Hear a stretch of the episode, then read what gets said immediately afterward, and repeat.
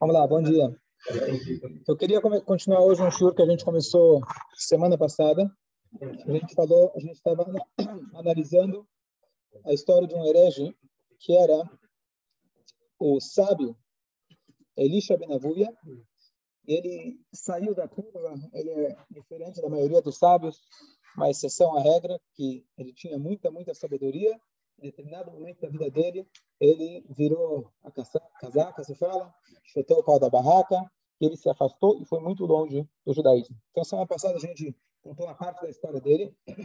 Eu queria hoje continuar vendo é, a história dele. E tem, eu escolhi esse tema, é, primeiro que a gente estou o Pirkei Avot, está estudando essas semanas o Pirkei Avot, e segundo que tem tudo a ver com chuva.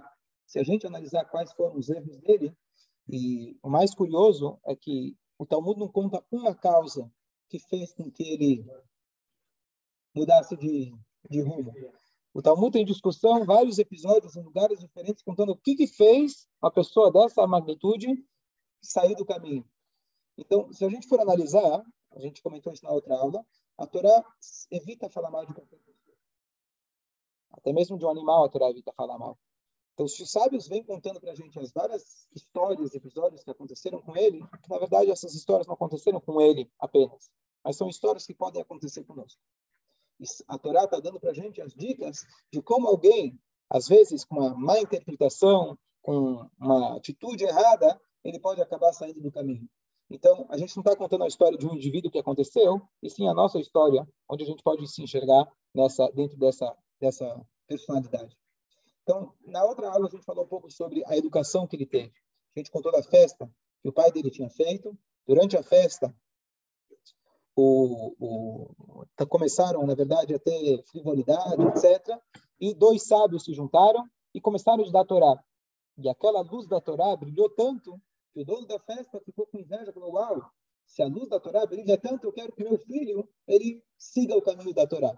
A gente explicou que, apesar que isso foi maravilhoso, mas foi com um certo interesse do benefício que a Torá traria, e não pelo próprio estudo da Torá.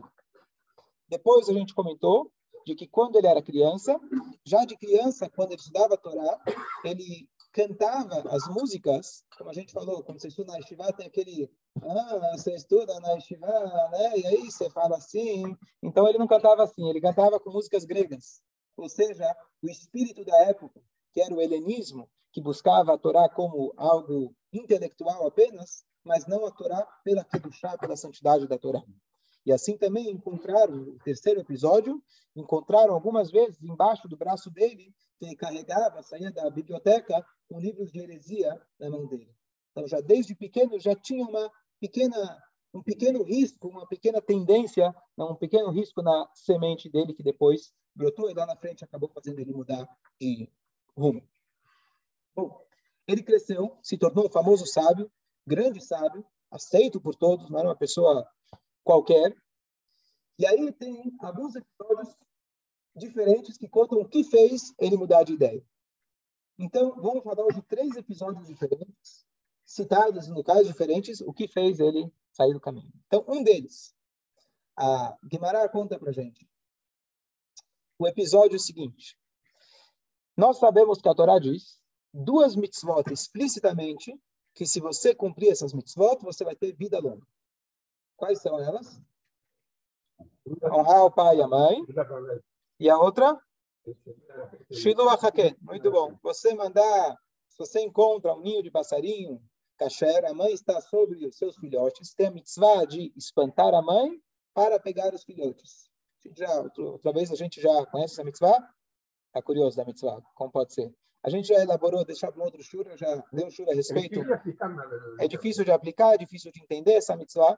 Mas a mitzvah é, se você, durante, está no caminho, você vê uma mãe que ela está sobre seus filhotes no ninho, você tem a mitzvah de espantar a mãe para pegar os filhotes. Se você quer os filhotes, tem que espantar a mãe para pegar os filhotes. E a Torá fala, quem cumprir essa mitzvah, ele tem vida longa. Essas duas mitzvot, honrar o pai e a mãe, e a mitzvah de espantar a mãe. Só uma explicação rápida, porque justamente essas duas mitzvot uma das mais difíceis, talvez a mais difícil, a mais difícil de todas é honrar os pais. Por quê? Número um, é difícil. Número dois, nunca vai ser suficiente. nunca, como o Talmud descreve várias situações, pessoas que honravam demais os pais, ainda não é suficiente. E é uma mitzvah constante durante a vida dos pais e mesmo após a vida. Então, é uma mitzvah que exige muito da gente. Por outro lado, espantar a mãe é raro de acontecer, mas é uma mitzvah simples, não tem custo. É uma mitzvah que você chega, espanta a mãe, pega os filhotes e acabou. Se você quiser pegar os filhotes, se você não quiser pegar os filhotes, você pode, você pode, você pode querer pegar eles pela mitzvah. Então, tem uma forma de você fazer que você pega os filhotes, levanta eles, são seus. Agora você pode pôr de volta. Você já fez a mitzvah.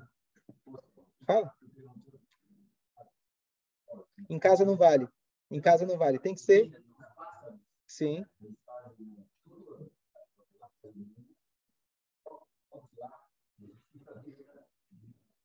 Se está acessível, precisa ver, porque, porque tem, a Alahá depende como está, porque a Torá fala quando está no meio do caminho. Ou seja, aconteceu. Se está dentro da sua casa, então está vendo justo essa semana no Rama apareceu, preciso analisar. É, pode ser uma oportunidade boa para você garantir vida longa. Tá bom? É de aves. De aves, tem que ser uma ave caché. Ave pura. ave pura. Não só a galinha, ave pura. Uma ave pura. Pomba. Ok, vamos lá.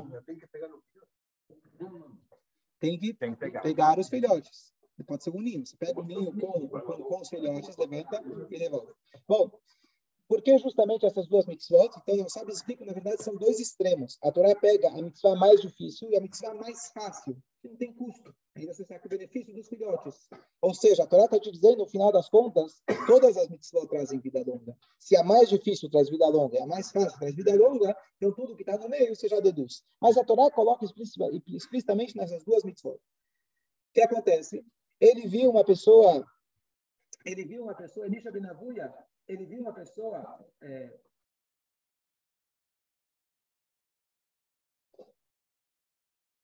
ele viu uma pessoa subindo numa escada para trepar numa árvore. Depois que o pai dele pediu, em honra ao pai, ele foi lá e pegou, e pegou, espantou a mãe e pegou os filhotes. Ele conseguiu fazer essas duas mitzvot simultaneamente. Caiu da escada e morreu.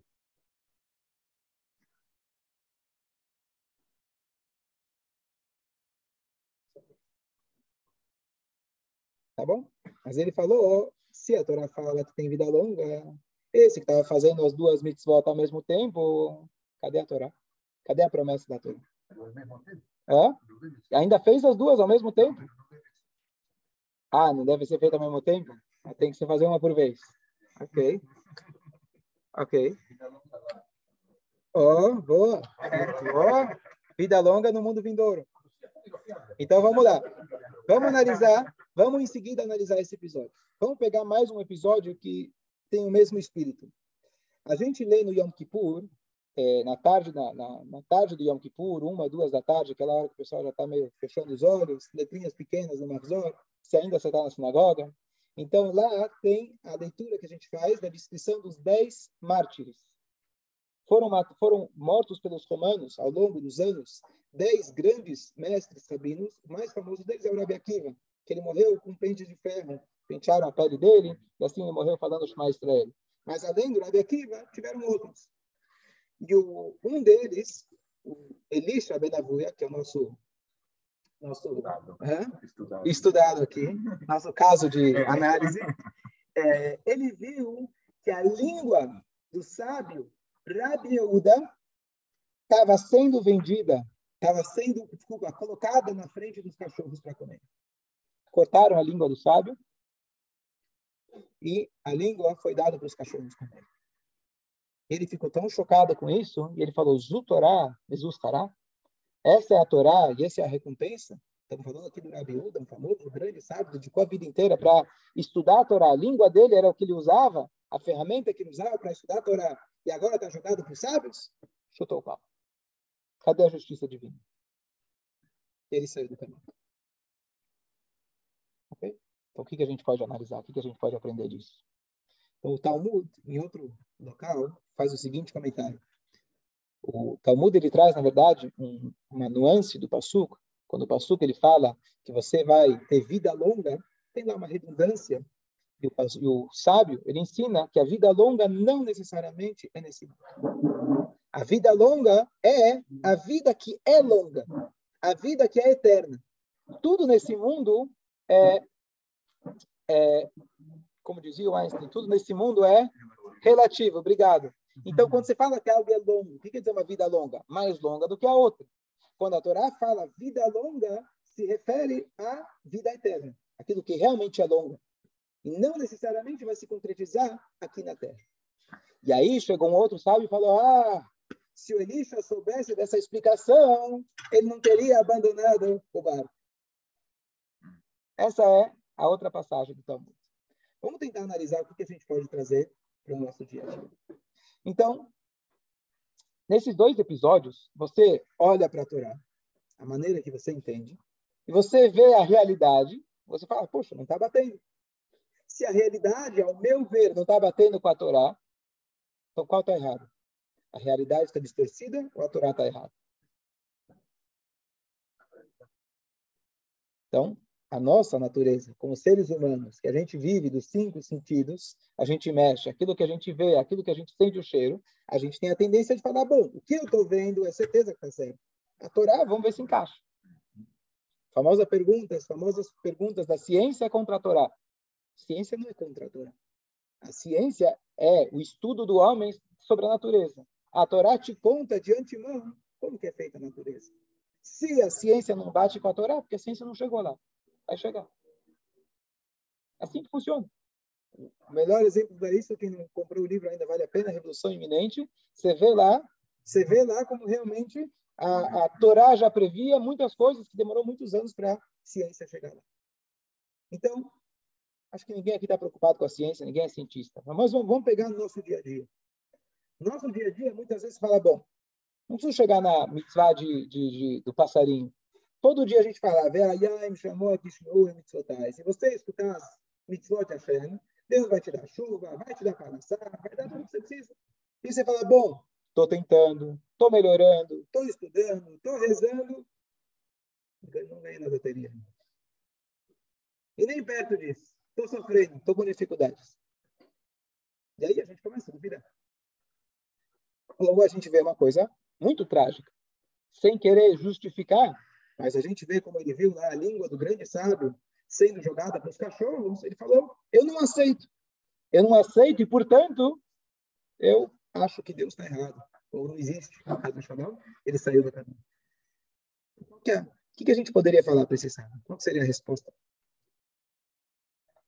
A gente entende a revolta dele. Dá para entender. O que, você falaria para ele? Paciência. Paciência. Ok. Se aprofundar um pouco mais.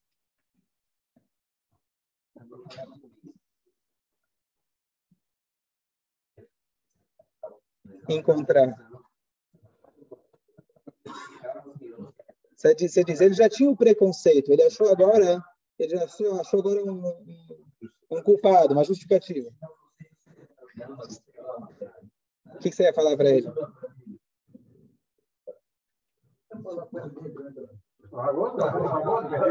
Ah, Jaime diz, você diria para ele, muitos são os pensamentos do homem e Hashem, o pensamento de Hashem, ele fica para sempre. Então, o que a gente... Ah? Sim, a gente diz na Tfilá. Ele também dizia. A pergunta é se ele aplicava isso. O que a gente pode aprender desse episódio? Se o Talmud conta para a gente criticando ele, é para a gente entender e aprender a não errar como ele errou. Então, a primeira coisa é a questão de fé. É verdade. Ao meu ver, a Torá fala A e aconteceu B. Como é possível? Não sei. Mas não por isso eu vou deixar de acreditar. Se a minha fé é proveniente apenas das minhas conclusões lógicas, é uma fé limitada à lógica. Então, não é fé. Fé significa, você vai no médico, você sabe que tem uma boa reputação, você sabe que há muitos anos ele vem tratando as pessoas com sucesso. E um dia ele te fala para tomar uma coisa que, ao seu ver, é veneno. Confia ou não confia? Se é um ser humano, pode até ser que ele é. Talvez valha a pena você consultar um segundo. Mas se estamos falando no médico, no Criador, eu vou continuar confiando. Ah, eu não vi o resultado acessa a sua fé. Não é uma fé cega, é uma fé que foi construída. É uma fé que você já vem desde o Sinai e na tua vida você foi desenvolvendo a sua fé, a sua confiança. Você fala, olha, apesar que eu tomei um tapa na cara, eu sei que é do meu pai. Eu não entendo, mas eu continuo, estou com você. Aí é fácil. Exatamente. Fala, Mordecai, agora que vi tua mão. Você trouxe uma passagem dos sábios. Os sábios, eles dizem que aquele que leu Ashrei, o capítulo 145, três vezes ao dia, ele garante o mundo vindouro dele. Então, o Marcos está perguntando qual a diferença entre cumprir a mitzvah de, do passarinho ou de honrar os pais e essa parte. Então, primeira coisa, em nenhum lugar da Torá escrita menciona mundo vindouro. Nenhum lugar. Não fala Ganeden, não fala Geinom, fala Ganeden onde Adão Arishon viveu, mas não como mundo vindouro. A Torá não fala sobre mundo vindouro. A gente já falou sobre isso em outro shur. A Torá fala sobre coisas que são visíveis e palpáveis. A Torá não fala sobre coisas que são além da nossa capacidade de, de poder se relacionar. Então, é, essa frase que você trouxe, 145, é dos sábios que estão no Talmud. Então, na verdade, seriam sinônimos. De acordo com essa opinião Talmud que diz que a longa vida se refere ao mundo vindouro, e falar o capítulo 145 traz o mundo vindouro, são sinônimos. A Torá fala uma linguagem de vida longa, e o Talmud fala uma linguagem direta, quando eles fazem sim alusão ao mundo vindouro. Esclareceu? Esclareceu, eu entendi. E tem e o complemento, eu te pergunto com uma outra uma outra pergunta. Se nós se vai se todos nós, nós vamos ressuscitar, ok?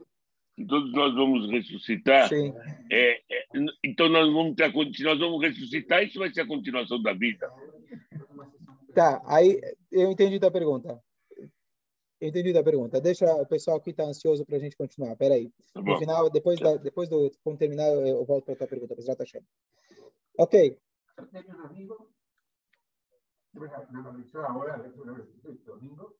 tengo estamos pensando que Gran Rail, el partido a fe. Estamos conversando de isso, partido a fe. Bom, vamos lá, vamos lá. Então, quando a gente fala de alguém que enxerga o holocausto com seus olhos, quem somos nós para ajudar? A gente está aqui para julgar o Elisha Benevuia ou alguém que passou por um momento trágico e diz que perdeu a fé, tá certo? A gente está aqui para ter, pelo menos de forma preventiva, para se acontece alguma coisa na nossa vida e a gente aparentemente não é aquilo que está prometido ou garantido para a gente, a gente não perder a nossa fé. Como que a gente faz isso? Como que a gente faz isso? Não é simples. Mas uma das coisas que o Marcelo falou, paciência, você falou paciência, é, uma, uma, explicação, um comentário simples, mas quando eu estava na Estivá, é, e isso que me impulsionou para escrever aquele livro, os comentários do Talmud, de que ah, tem uma passagem no Talmud que fala uma frase para mim completamente é, impossível. Talmud fala que tinha uma cidade, Haramelech, que lá tinham 600 mil bairros. Cada bairro tinha 600, 600 mil casas. 60 mil prédios. Cada prédio tinha 600 mil pessoas. Dava, na verdade, acho que, se não me engano, 36 bilhões de pessoas que viviam naquela cidade. Então eu falei, bom, isso aí é um comentário completamente fora da realidade. Talvez naquela época não sabia contar, eu não, é, é, aí ele acordou, né? Mas isso ficou na minha, ficou na minha, me incomodou, digamos, o pensamento herético da época. Eu fui perguntar, fui duvidar, na verdade, questionar o professor, ele falou, boa pergunta. Em vez dele é, falar, não, tem que acreditar, ele pergunta, ele falou, boa pergunta. Ele foi pesquisar. O comentarista Marshall diz que é um exagero. É um jeito de falar. O Talmud, às vezes, ele, é só para você ter uma noção, eu vi alguma coisa, você exagera. Tá bom. Mas estranho, por que, que o Talmud vai exagerar? Ou é ou não é. Muitos anos depois, eu fui entender que Hassidut explica o que quer dizer um exagero. O Torá não fala mentira, mesmo o Talmud não vai falar um exagero. Ou é ou não é. Exagerar é mentira. E a, a explicação é a seguinte: a Torá ela fala nos céus e dá dica na terra. Essa é a linguagem dos nossos. A Torá é espiritual. Hashem ele foi bondoso conosco e ele soltou para cá algumas, algumas é, como chama, palhinhas para a gente poder se relacionar com ele. São os mitzvot, a Torá que a gente entende. Mas a Torá, na verdade, é muito além da nossa compreensão. Hashem foi bondoso e conversa conosco uma linguagem que a gente pode entender. Quando a Torá fala, o Talmud fala, tinha lá 636 bilhões de pessoas, porque a nível espiritual tinha 36 bilhões de pessoas, sejam anjos, sejam almas, seja alguma coisa nesse sentido. A nível prático, talvez tinha lá mil pessoas. Por quê? A Torá está falando para a gente a realidade. A realidade espiritual é essa. Nem sempre se manifesta fisicamente. Vamos voltar para o caso do, da vida longa. A Torá fala que vai ser vida longa. Alguém que fez essa mitzvah vai ter uma vida longa. Necessariamente nesse mundo? Necessariamente a pessoa vai se manifestar? Isso vai se manifestar nesse mundo? Talvez sim, talvez não. Mas essa é a realidade. Essa é a realidade espiritual. No mundo revelado, nem sempre isso vai acontecer. Uma pessoa tzadik, ele é rico? Tem que ser rico. Espiritualmente ou fisicamente, porque Deus promete. Tivemos grandes tzadikim que eram ricos de fato, pega Moshe Rabbeinu, Abraham, Isaac, e aqueles que não. Todos eles são ricos. Alguns deles tiveram o privilégio que aquilo se manifestou fisicamente, outros não. Temos passagem, temos, temos descrições de mulheres muito bonitas. Sará, por exemplo, Esther. E diz, se diz que a beleza física, na verdade, é um espelho da beleza espiritual. Fora essas, não tinha outras mulheres lindas espiritualmente? Sim, mas não necessariamente aquilo se manifestou fisicamente também. A pessoa tem que ter um, talvez um mérito a mais, um canal mais aberto para que aquilo se manifeste, se manifeste fisicamente também. Então, o que a Torá fala, sem dúvida, é verdade. Talvez ainda não se manifestou fisicamente. Aquele que faz o bem vai ter o bem. Eu vou precisar ter um pouco de paciência. Eu, Baruch Hashem, naquele caso, tive um pouco de paciência. E depois disso que eu fiz meu livro, que peguei várias passagens do Talmud que parecem ridículas, parecem completamente fora da realidade. E depois você estuda, você vê, poxa, quem estava fora da realidade sou eu. Eu que não entendi a profundidade das palavras dos sábios. Então, esse deve ser o pensamento nosso, a gente ter a paciência, saber que o produto é confiável, saber que o médico é confiável e cabe a mim ter um pouco de paciência e humildade. A humildade de saber que eu não entendo tudo. E mesmo assim eu vou continuar no, caminho.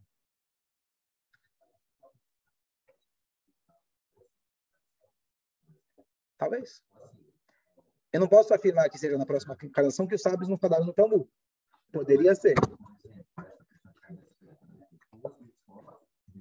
E morreu. Em outro lugar. Sim, pode. Tá, a, a, a única coisa que a gente só tem que sempre tomar o cuidado, que quando a gente fala de sofrimento alheio, a gente não deve filosofar. Falar, ah, o cara morreu, não, mas na outra vida, não, ah, cortou a língua dele, não, mas é porque não, é, é fácil a gente filosofar. Por isso eu falei, a ideia dessa, dessa explicação que eu falei é para cada um aplicar a si mesmo, não para a gente filosofar as custas do sofrimento do outro. Então, quando a gente passa por sofrimento, a gente tentar ser humilde e tentar, que nem o, o, o Ed falou outro dia, a gente ser humilde perante as bondades que a Shem faz para a gente. Muitas vezes, Rabino, também se observa na vida, aquela pessoa que é boa, corretamente, na vida é tão difícil. acontece, tem um filho, e o filho prospera muito, ou às vezes por até duas gerações. Tem aquelas pessoas que são... Em algum momento, algum momento se concretiza. Nossa, entendeu? Então, isso acontece muito sim, também. Sim. Nem, nem, nem, sempre. Se a pessoa não mereceu, não necessariamente ele vai para o vida. Não é garantido. Não é garantido. O céu não é garantido a todos. Eu sei não, pero digo, vida nunca é para sempre. Lá é para sempre, sim, sim. Mas deixa eu...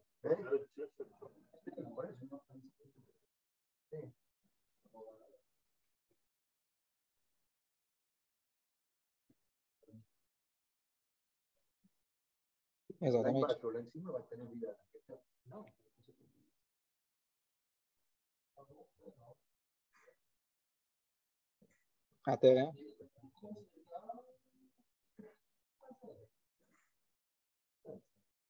Ok. Eu vou, eu vou, eu vou deixar, eu vou deixar dois, dois casos mais para a gente para a próxima aula, que só para introduzir. A outra opinião foi que ele é, fez, na verdade, se aprofundou demais nos, nos segredos da Torá, e aí ele acabou dando o choque, choque elétrico. E depois disso, a gente vai ver a continuação da história dele, mais dois episódios. Eu falei dois, então, total três episódios. Um, é, como, ele, é, como ele se afastou, e ainda ele tinha o sábio Rabi Meir, que continuou seguindo ele mesmo depois que ele se afastou. O Rabi Meir continuou acreditando nele, dando crédito para ele. Ele conseguiu fazer com que, no final das contas, depois que ele morreu, a atividade dele foi aceita. E depois a gente vai ver a oportunidade única que Deus deu para ele, para o Elisha, para fazer chuva ele não aproveitou. Isso a gente vai para o próximo estudo. Só para concluir a ideia do Olam Abba, que você fez a pergunta, né? Se todo mundo tem a vida eterna, nossa alma é eterna, mas é, uma, uma das coisas é, não necessariamente cada um de nós vai merecer um mundo vindouro espiritual, a pessoa precisa ter méritos para isso, e nessa mitzvah, digamos assim, a pessoa está garantida. E a outra coisa, tem várias passagens de mundo vindouro, que nem o que o Marcos mencionou, e tem várias outras. Quando a gente fala de mundo vindouro, tem duas, duas explicações. Uma, que a pessoa já pode adiantar o mundo, mundo vindouro para cá, uma pessoa que fala, por exemplo, capítulo 145 todo dia, e ele reconhece a grandeza de Deus, o que o Talmud está dizendo para você é que você pode começar a viver aqui como no mundo vindouro. Se você reconhece Deus em cada área da sua vida, você vai estar tá vivendo o mundo vindouro aqui. Você vai ter uma vida muito mais elevada. Essa é uma maneira da gente explicar. E a outra é que cada uma dessas passagens está se tratando, digamos assim, você tem o quarto uma estrela, tem o quarto três estrelas, vista para a praia. Então, quando você fala ele tem o Olamabá, então dependendo do contexto, você está dizendo ele tem esse andar, ele tem é, a copeira lá à disposição, ele tem lá o, o frigobar, e assim vai. Sauna dentro do quarto, piscina dentro, vai melhorando. É? Não conhece? Não precisa chegar lá. É, são alusões do mundo, do mundo, do mundo físico que não vale nada lá em cima. Mas só para a gente ter uma ideia de que quando a gente fala de Olamabá, ou seja, tem vários níveis dentro do Olamabá. Bom dia a todos. Bom dia.